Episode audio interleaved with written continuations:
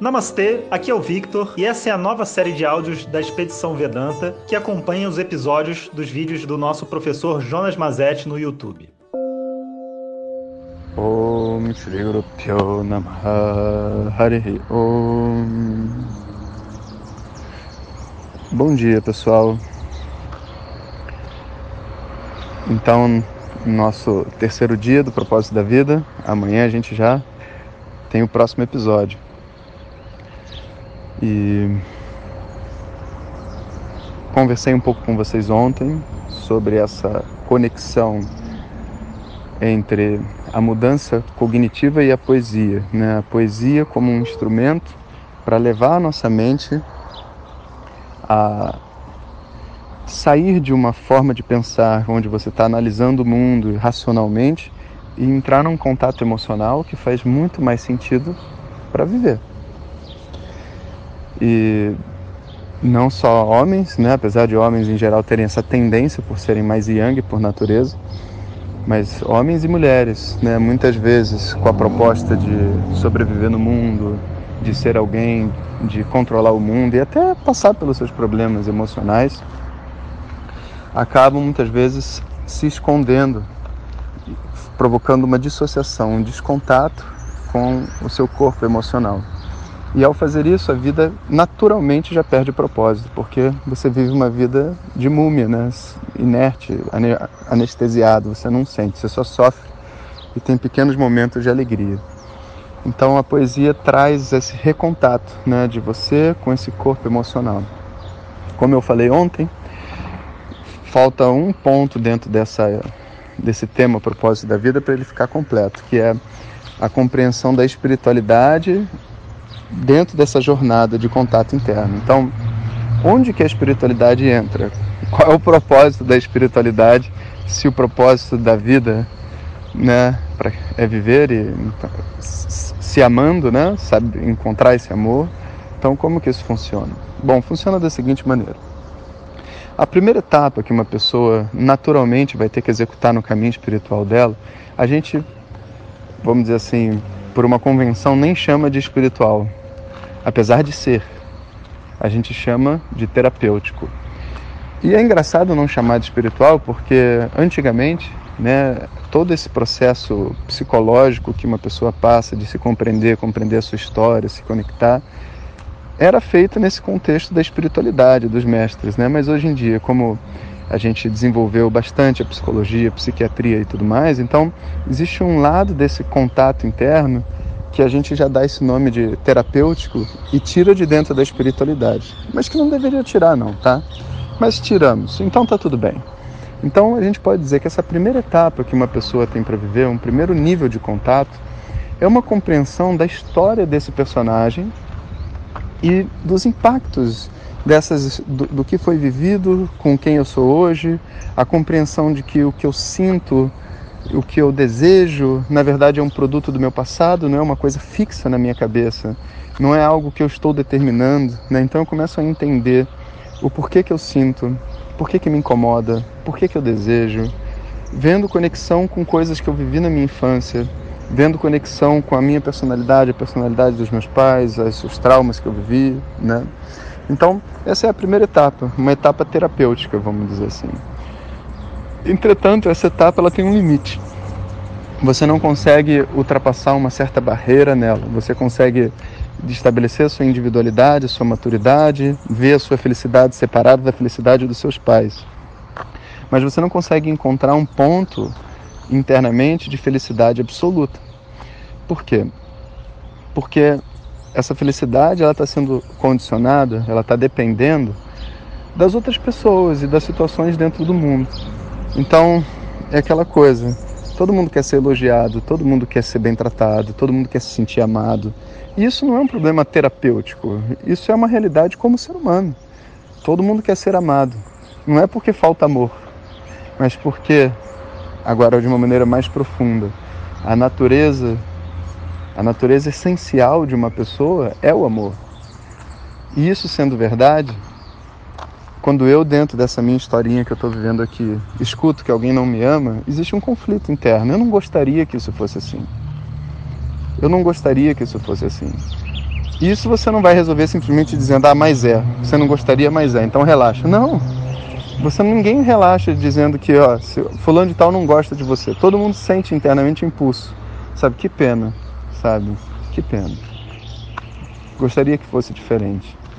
Então, isso a gente pode dizer que não tem mais nada a ver com a história de uma pessoa, mas é todo mundo tem, vamos dizer assim, uma estrutura fundamental de pensamentos que é devido ao fato da gente ser um ser humano, da gente ter que sobreviver dentro dessa história.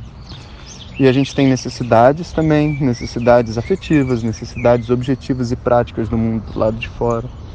E todas essas questões, elas não podem ser absolutamente resolvidas e você se vê pleno e feliz sem que haja uma mudança cognitiva. Eu tenho que me ver de uma outra maneira, mas não em relação à minha história, isso já foi, mas em relação àquilo que eu sou. Será que eu sou realmente esse corpo? Porque se eu for esse corpo, não tem jeito, cara, eu vou sofrer.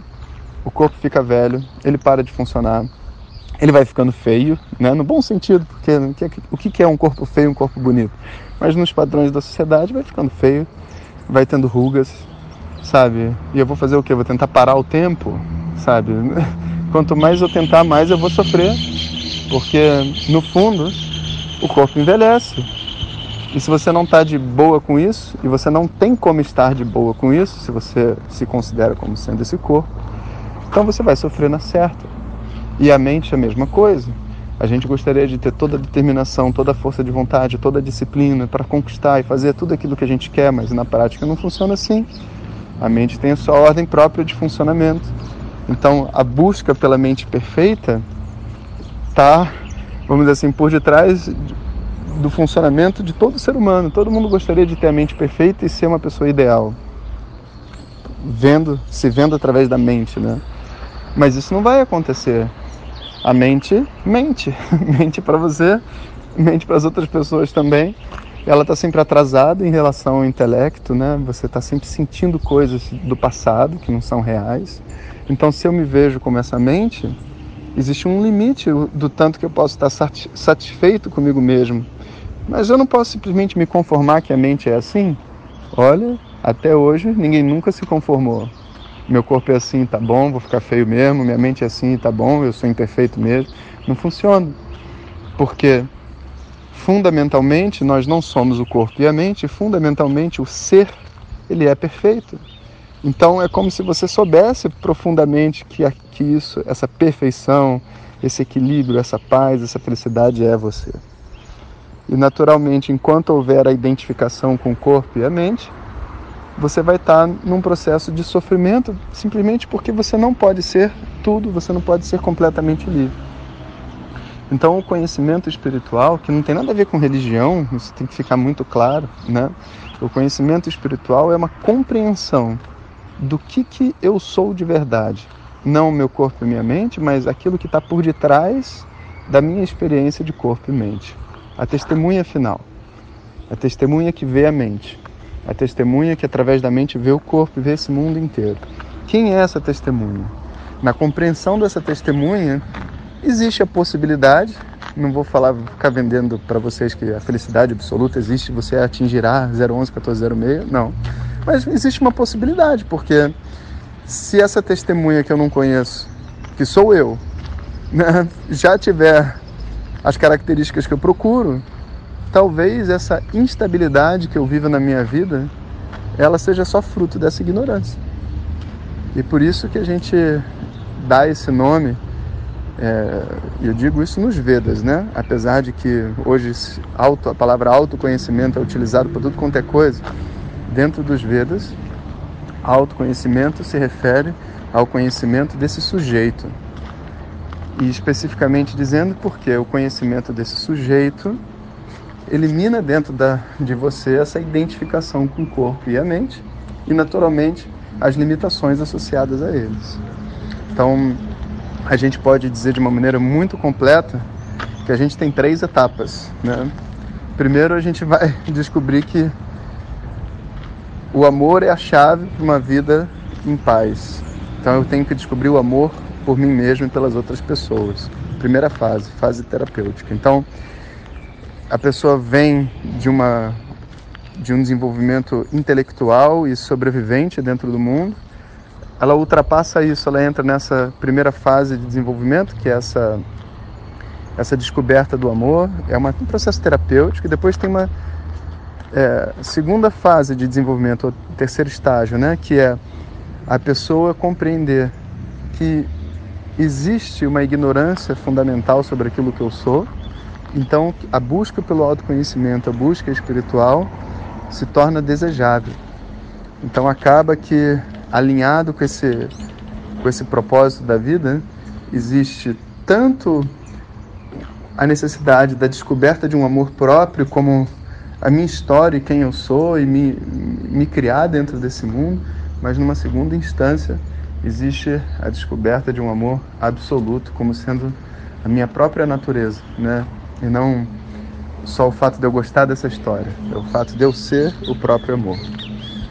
Então é isso aí, pessoal. Um bom dia para vocês. E amanhã temos mais um novo episódio. Om Shanti Shanti Shanti.